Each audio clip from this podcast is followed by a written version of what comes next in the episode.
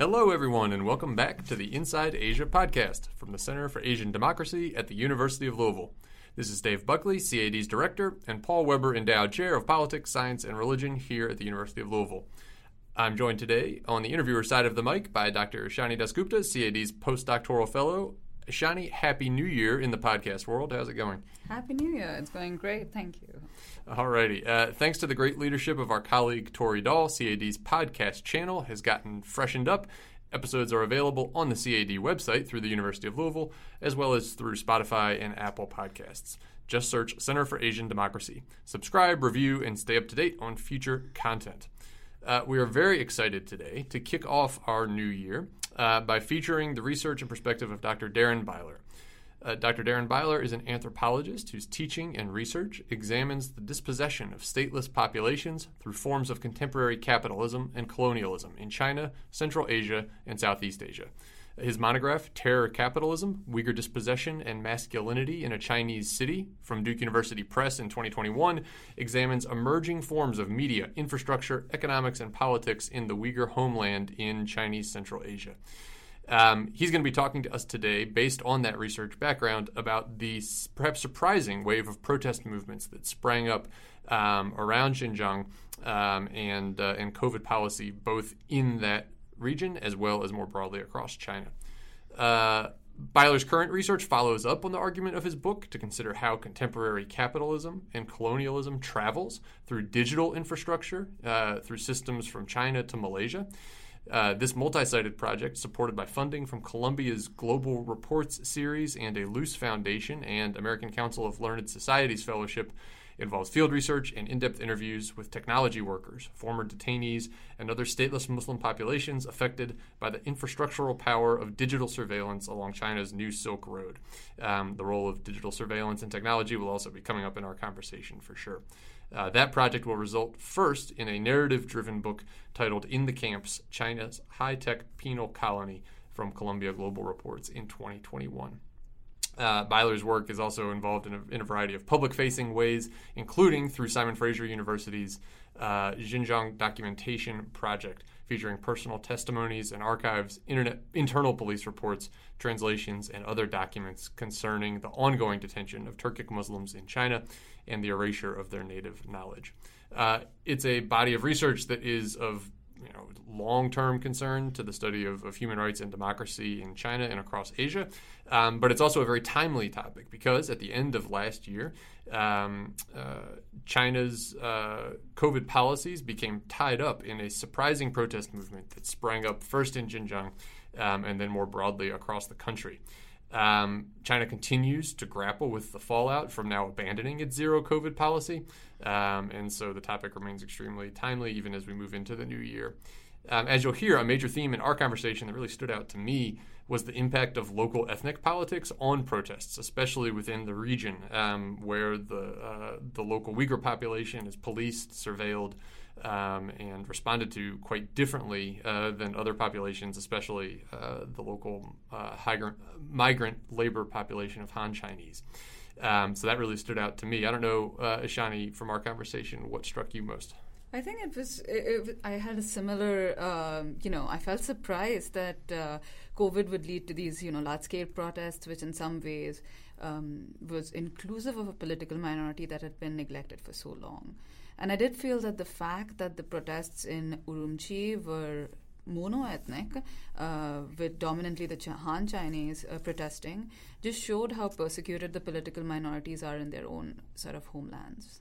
Yeah, the different textures of protests uh, across different regions of the country and even internationally was an interesting theme of our conversation. So, uh, without any further ado, let's turn to that conversation with Professor Darren Byler.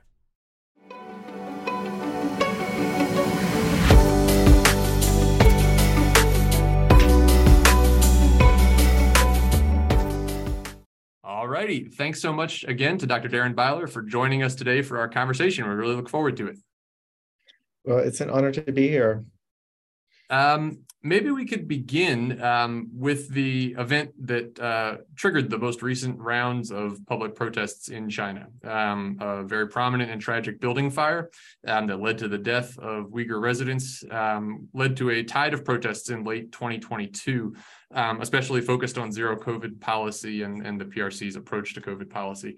Um, for those in our audience who might not have followed the details of that event um, and how it led to protests, could you maybe begin by giving uh, a little perspective on how the tragic events of that day led to a broader set of protest mobilizations, both in Xinjiang and then a broader movement across China? Sure. So, uh, the fire that that happened in Urumqi, which is the capital of the Uyghur Autonomous Region in, in northwest China, um, it occurred uh, in the midst of a COVID lockdown where um, large segments of the population were being held in, in sort of quarantine or just prevented from leaving their apartment complexes. Some of them were allowed to, they, they would go down to the, the basement floor once a day to have to be tested for COVID, but they weren't permitted to leave the complex itself. Food was being delivered to them. In some cases, they were being locked in um, particular areas of buildings and so on.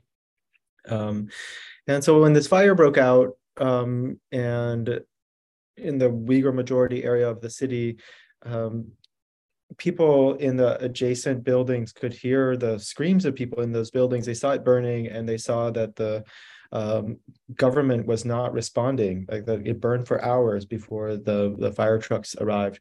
Um, you know, some of the reason why there was a delay was because of the barriers that the state had set up to prevent people from accessing space. Um, some of it had to do with locked doors.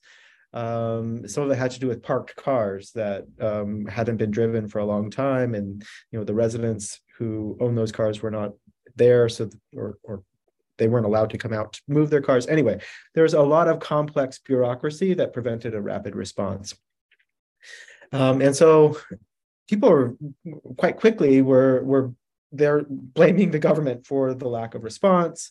Um, the videos that people took of the fire um, went viral almost immediately. First in the sort of the Uyghur community and, and the broader Xinjiang community, but then spread across the entire country um, and kind of became symptomatic or emblematic of of how the state was controlling COVID, um, and in some for some people, um, uh, uh it became emblematic of the political system itself um, and the forms of kind of draconian or arbitrary control that have been exerted on the population as a whole.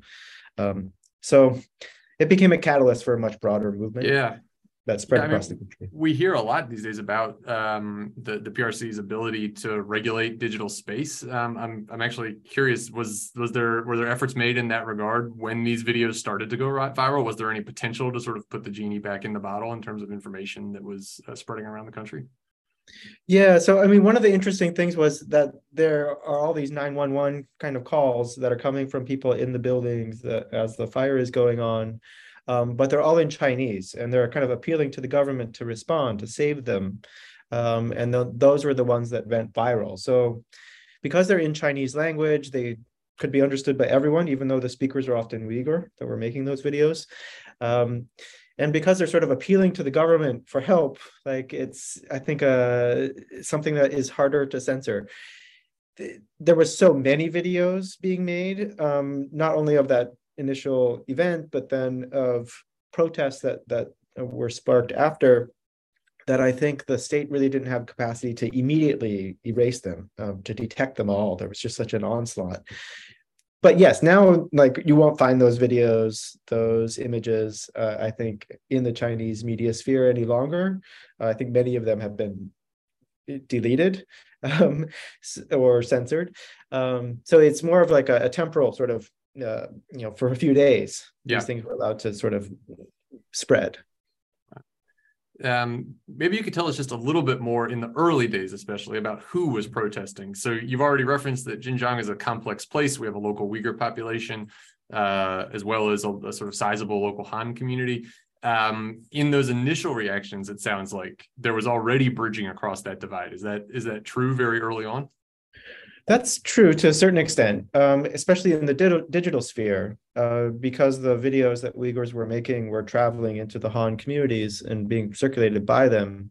Um, it, but Uyghurs themselves, because they've been so targeted by the state as potentially terrorists or extremists, and because hundreds of thousands of them have been sent to internment camps, um, even some of the family members of people that died in the fire were have been missing in these internment camps or in prisons. Um, and so for them, they know that if they protest, like physically protest, um, or if they circulate videos that are being banned by the state, that they could be subjected to, to really harsh treatment, uh, to detention, and so on. Han citizens, on the other hand, which is the majority group in China, I think they feel a lot more latitude uh, to to protest because their political loyalty isn't being questioned in the same way as Uyghurs. Instead, they're viewed as you know uh, citizens with rights, with civil protections, and um, and so they're the ones that really took took to the streets. They're the ones that um, um, really amplified the videos of the fire and so on. And they also, in that process, um, sort of erased the ethnicity of the people that died. Often, they they um, instead talked about them just as Chinese citizens. Look what the government is doing. Um, and so Uyghurs became sort of like any other Chinese citizen, just for for the purposes of the protest. Um, and in doing that, they, the the other protesters sort of erased some of the trauma, the histories of trauma that that Uyghurs have experienced over the past um, five years, but even longer for decades, really. Yeah, uh, thanks for that. I I just want to kind of uh, piggyback on David's question. Uh, so are the protests sort of indicated did they did they show also common politics between the two underclasses, the Uyghurs and the Han migrant workers, uh, both of who are marginalized but in very different ways, uh, despite you know the the particular, like you said, targeting of the Uyghurs as splitists or terrorists by the PRC state, and are there any indicators of communication or coordination during and past during the protest between the two groups? Uh, and especially since you said there is a sort of invisibilization of the precarious and te- sort of treacherous situation that the Uyghurs are in. Uh, mm. So, hmm. do you think that the protest uh, sort of fomented a solidarity across the two groups, or was it detrimental in?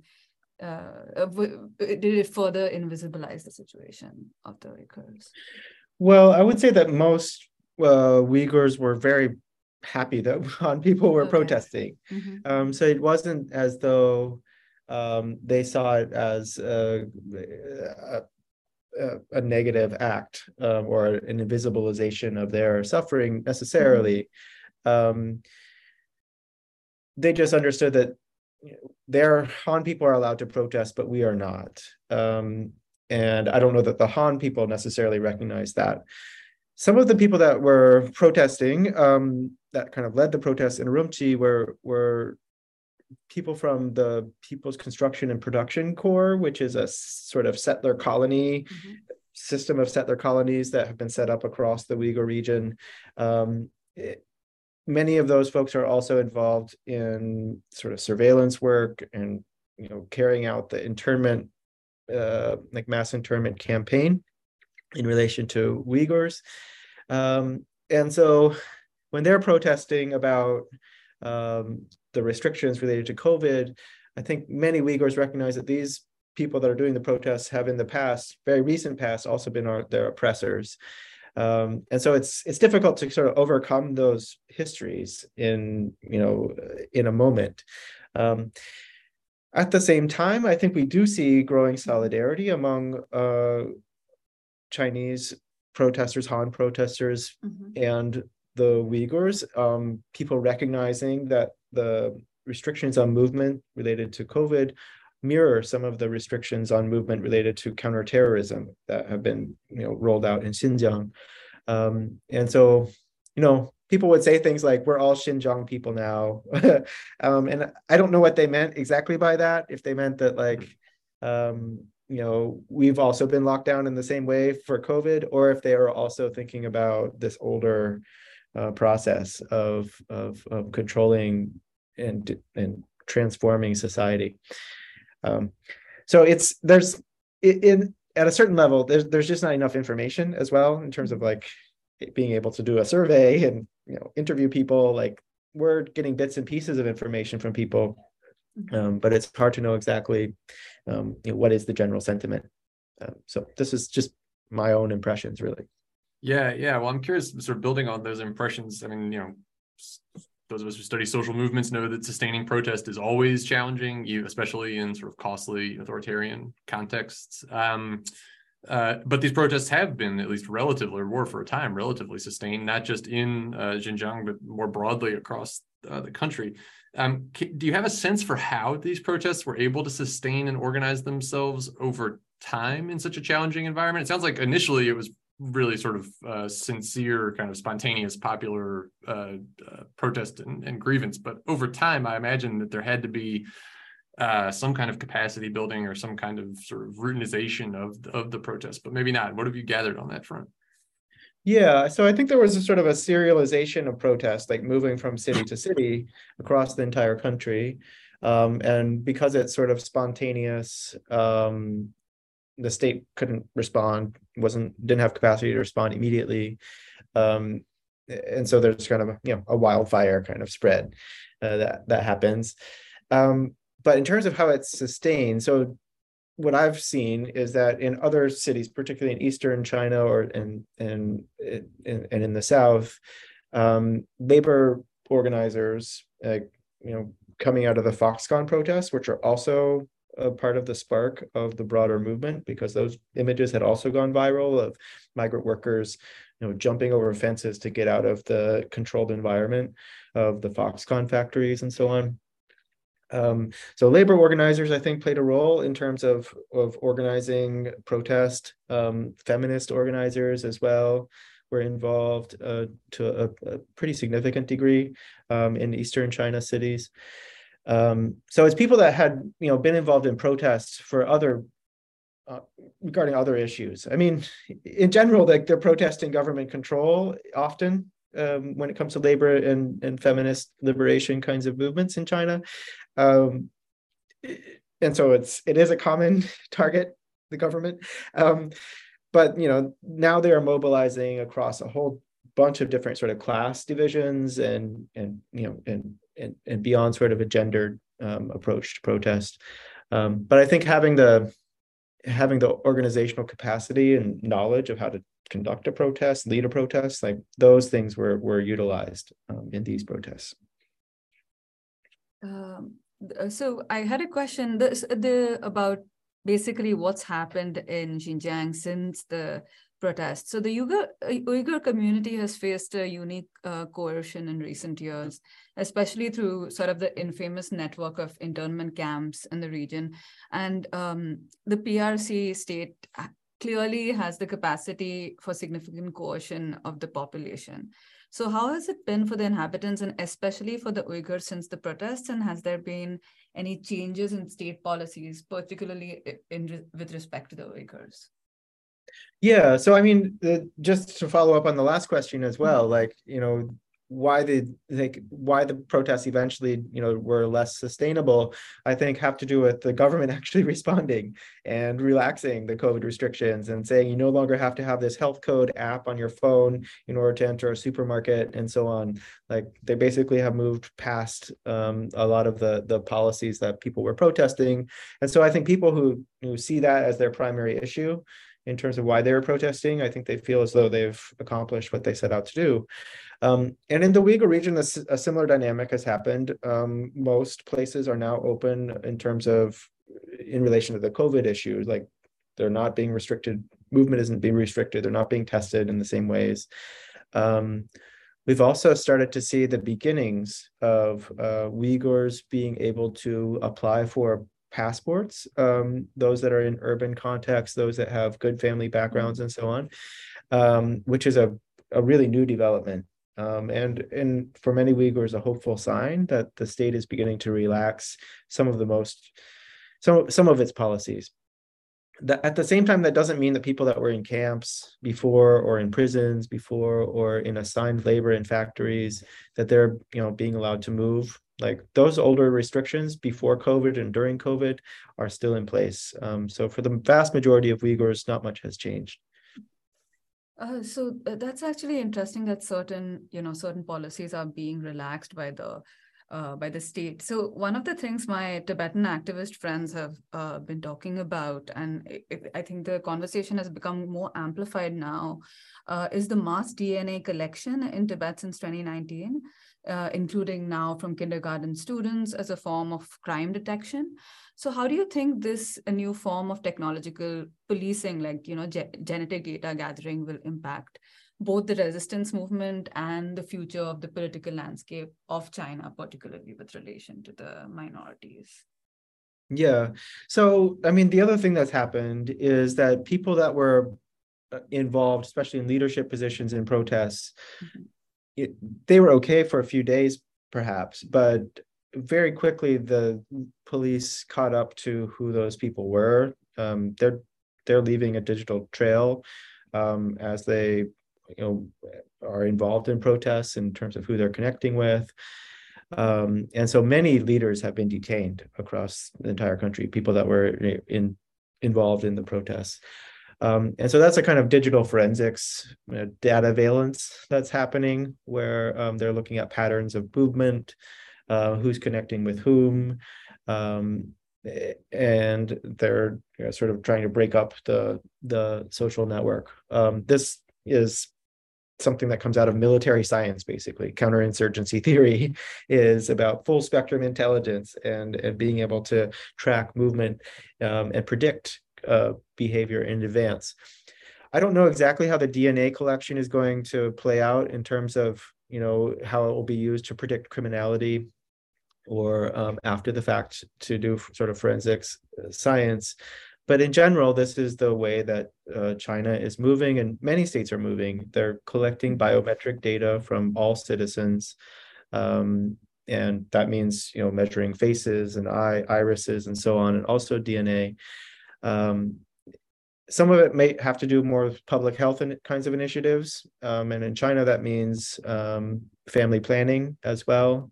Um, so if if they're uh, attempting to crack down on what they call illegal births, um, I can see DNA or genetic testing being used um, as part of you know criminal cases of, of people who have had more children than they're allowed to, and so on. Um, in general, surveillance is about overseeing. It's about control. Um, there's a, a, conservative politics of of uh, an authoritarian politics that's built into surveillance in a general sense. Uh, and so I think we have to look at DNA collection as part of that part of that process. You've already talked a little bit about this, um, just to get back to the protest side of things for, for a minute, um, about how sort of as things grew to the national level, um, networks and protest uh, organizations got involved that um, had experience in protest and also their own kind of political um, agendas um, that they that they brought to to protest. Um, I was wondering if you could say a little bit more about that. As things move to a national scale, does protest look different in um, Xinjiang than it does elsewhere in the country? Did were the goals of the protesters stated in different terms? Were their tactics different in other parts of the country? Um, just sort of as much as you can tell from from afar, the texture of protest um, yeah. uh, outside of the region as opposed to mm-hmm. close to where the events actually occurred. Yeah, so I would say in Xinjiang, the the protests were almost exclusively mono-ethnic. Um, like it, they were carried out by Han people, even though Xinjiang is like one of the most ethnically diverse places in the country. Um, in Xinjiang, it was the Han people that felt they had the power and ability to protest, whereas Uyghurs would tell me that they like we yelled from inside our inside our apartment complex to support them, but we didn't go out or you know we stopped sharing the videos as soon as we realized that, that they were being taken down because we knew what could happen. Um, so outside of xinjiang i think you saw a lot more you'll see there was quite a bit more uh, inter-ethnic sort of solidarities. People like for instance in lanzhou in gansu province or in ningxia uh, where hui people is a chinese muslim group that isn't targeted in the same way as uyghurs they joined you know their Han neighbors in protesting. Um, I think similar things happened in Southwest China in places like. Would there have been expressions of sort of Muslim solidarity in those protests when the Hui community was involved, or no? I don't know enough. Um, I think they're they're primarily uh, concerned with um, Hui, Hui experiences themselves with the zero COVID policy because there was this fairly famous incident where a, a Hui child died um, because it couldn't re- didn't receive medical treatment in a hmm. timely fashion due to the quarantine restrictions. Um, so that that was something that many Hui people were really upset about, and and everyone in the country as well.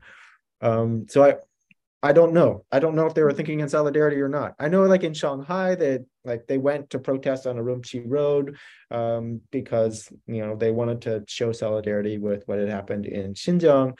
But I don't know if they were thinking about the Uyghurs when they were doing that, or if they were just thinking about Xinjiang as this other province um, where people are also suffering within China.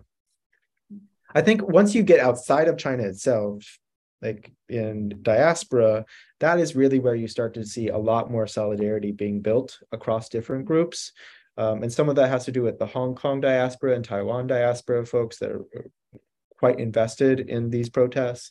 Um, and also Uyghurs that are leading protests in cities like like my own city here in Vancouver.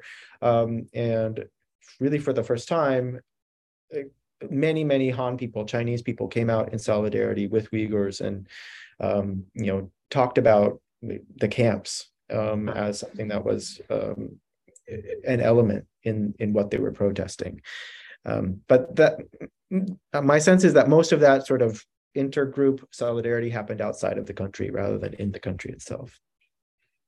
Oh yeah, I, it's uh, really interesting to, to hear you say about the sort of monoethnic uh, character of the uh, protests in Urumqi because I think Lhasa also had a huge uh, number of migrant Han protests, uh, while the Tibetans did not participate. So that it kind of resonates with the feeling that these that political minorities uh, consider themselves as second-class citizens and are susceptible to the violence of the state. Tied to uh, tied to the COVID policy. Yeah, yeah, yeah, yeah. In Lhasa too, it was about tied to the COVID policy. Um, uh, so a, a, question I had was about the sort of wide-scale protest in China, and it raises, you know, echoes of the past pro-democratic protests in uh, protest movements. So, do you see um, a desire for democratization in these protests? Uh, is the struggle against the zero COVID policy of the central government a part of a larger desire for political change? Yeah, I mean, there again, it's a little bit difficult to gauge just because of the lack of uh, data that we have. Um, but my sense is that in China itself, there were people that were protesting sort of the Xi administration in general um, and asking you know, for Xi to step down, mm-hmm. um, wanting a different political system altogether.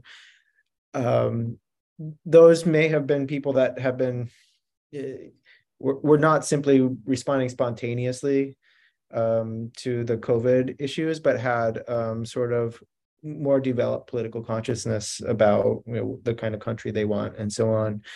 But I think in general, we see uh, Chinese people increasingly upset with the direction the government the, the government is taking and the and the and the state is taking, especially among youth.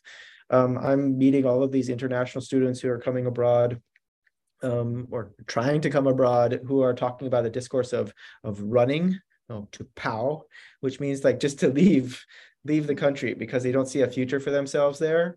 Um, and and that is an interesting development because I think in the past the Chinese youth when they traveled abroad they they did so because maybe they could get more opportunities abroad, but they wanted to go back to China. They saw their future in China, and now there seems to be a shift where they're thinking that there is no future for them in China, um, and that the government is taking their country in a direction they don't want to go in.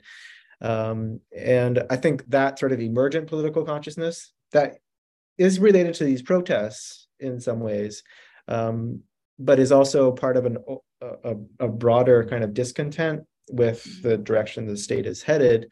Um, that is probably the, the, the biggest impact that these protests are, are are going to leave, which is you know, this emergent political consciousness. It's going to shape the rest of the lives of these young people. Uh, I don't know that it's going to lead to regime change or anything like that. Um, it's not the same as Tiananmen Square for sure. Um, but I think it does um, mean that there's going to be at least some part of a new generation of Chinese people um, who will think in really critical ways about their state, and and that's you know, I think in general a good thing. Yeah, so you mentioned um, already that obviously, partially in response to these protests, uh, the Chinese state has uh, has pretty drastically altered its COVID policy um, in the last um, couple of months, uh, even with significant short-term costs to public health that that it's bearing uh, because of that. Um, maybe you could just tell us a, a, little bit more about how those changes in zero COVID policy have impacted the protest movement. Have have the protests essentially dissipated in the in the recent weeks, um, or how have uh, how have these state changes in COVID policy changed the the protest environment? Yeah, so I think it some of the energy has been dissipated because the state has actually responded to the protesters and done so pretty quickly. Um, I think also removing the leaders, you know, detaining the many of the leaders of the protests has really put a chill on in terms of how people want to engage in protests in the future. Um, so those are probably two of the most, you know, the the, the biggest factors.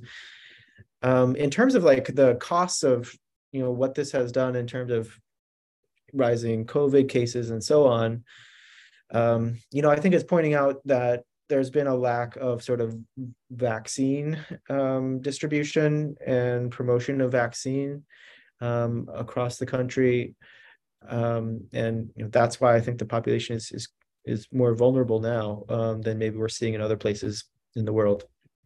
Um, I think the state is going to try to correct some of those issues, but it does sort of seem as well that they're saying like it's either zero COVID policy or no policy at all, um, and um, that sort of drastic shift, I think, is is you know it, it is detrimental um, to society, and I think means that the the general population is probably more afraid in some ways. Um, and also maybe less trusting of the government um, because they see that there's there's this inflexibility in the state um, and a sort of lack of concern about basic well-being of people. Um, so, taking sort of a broader view, uh, it's obviously striking how these protests started off because of a tragedy that impacted the Uyghur community um, that was already facing a lot of violence and a lot of surveillance and uh, state domination in that sense. Um, but is there any sense that these events have impacted broader opinions in, um, you know, in mainland China about the Uyghur internment camps, or has it generally impacted? Do you think that uh, you know even the diaspora uh, uh, protests might impact the way in which uh, the Chinese state handles this situation from here on? I think so. I think um, that the so there's I think that people are more aware about what's happened in Xinjiang, and I think they understand to a much greater extent the capacity of the state to enact that kind of a system that it really could be true that it is true because they've seen how a similar kind of dynamic has been applied to their own communities now mm-hmm. um, and so um, not to say that they're the same that there's an op-ed in the New York Times some time ago about how has Shanghai been Xinjiang. Um, mm. I don't think that's the case hmm. um, because there's a, a colonial and a settler kind of dynamic that's in Xinjiang and that's absent in other places. Um, but still, some of the tactics, the technology, the infrastructure, the types of arbitrary control, those are the same sorts of systems that were used in Xinjiang. Um, and so I think they're they're thinking a lot more carefully. At least some some Chinese folks are, especially the international students I engage with, about what national security actually means. Um, uh, how much of it is about just making entire groups of people disposable um, and sort of manufacturing a sense of threat. Um, so I think the state now has a much more difficult time um, sort of expanding its legitimacy or, making its case um, that it's um, that what it says is in fact the truth. I think there's many more people that question that that sort of thing. At the same time, there's a lot of people in China who are really just sort of concerned about their own immediate community. Yeah, they're not engaged in politics or don't think about politics as a, a major aspect of their life. Um, and they may be engaged in those protests, but now they think things are going back to normal and, and everything's okay. Xinjiang seems really far away to them. They don't know much about it. Um, and so people are, are sort of moving on. I imagine that's probably the dominant sort of uh, position that most people in China are in. Um, but there there is those people that are are really coming alive in a different way um, as as a result of the COVID policies and the protests. Yeah, well, you, you, know, you used a word there, legitimacy, that um, is talked about a lot in relationship to the uh, to the PRC regime, um, and you know, for the past however couple of decades, this balance between economic growth and social control that they've been able to to maintain, um, uh, you know, a sense of um, well, I don't know if you would use the word legitimacy, but it, at least a sense of compliance from much of the population, if not legitimacy. Um, I'm curious how you think about that in in light of um, the broader uh, changes in COVID policy, not just this protest movement, but the broader sort of regime's handling of the public health and economic uh, dimensions of the COVID crisis. Um, do you think, like a decade from now, as we look back on this period, this will be seen as kind of a, a turning point in the party's ability to to balance economic performance and social control? Um, or will they be able to, as they've done in previous maybe episodes of instability, kind of uh, steady this, steady themselves, update policy, roll out increased vaccinations, um, and uh, and return to that balance that they've struck so successfully in the last couple of decades? Well, it's hard to hard to know. It's hard to predict. Sure, yeah. um, but um, so in the past, when there's been a national crisis, like for instance, the the reasons they give to detain Uyghurs is that there's a, a foreign influence afoot, that foreign Islam is taking over the Uyghur society, um, that uh, you know, and this is a you should have foreign in scare quotes because like Islam is part of China and has been for many many centuries. Um, but that's the the way that they talk about this is the threat of the foreign. The foreign other is the reason why there's a problem in China. So if it's not Islam, it's the United States, it's Japan.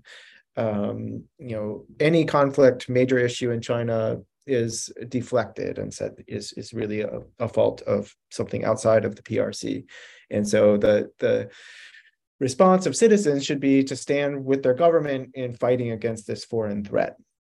Um, I think the COVID uh, issue is quite clearly in the minds of almost all Chinese citizens um, a sort of self own that this is something that the Chinese state has done to itself. Um, and really is not, there's no foreigner or foreign issue, foreign thing that you can blame for it. I mean, they've talked about, you know, COVID actually came from not not from China, but elsewhere. That's like a state narrative. I don't think many people believe it.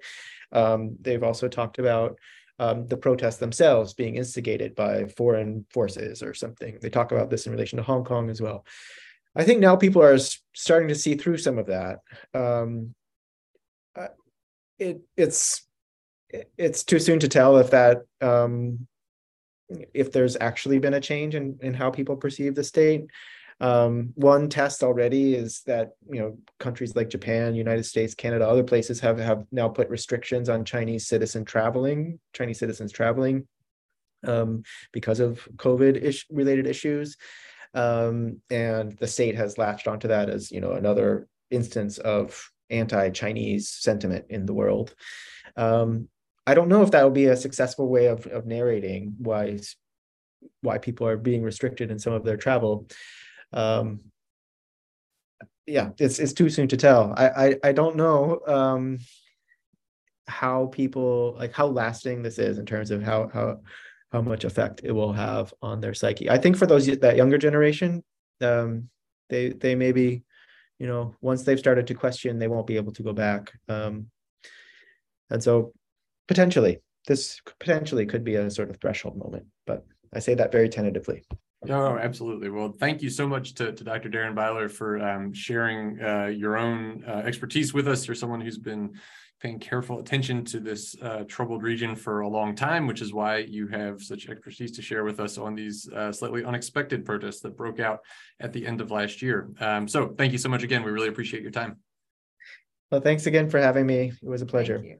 And for our listeners, uh, we're glad to be back with you in the new year of 2023. This will be our first episode, and there will be more to come before long.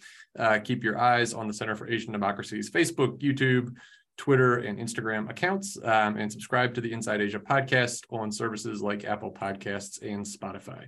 We'll be back before long. Until then, uh, be well.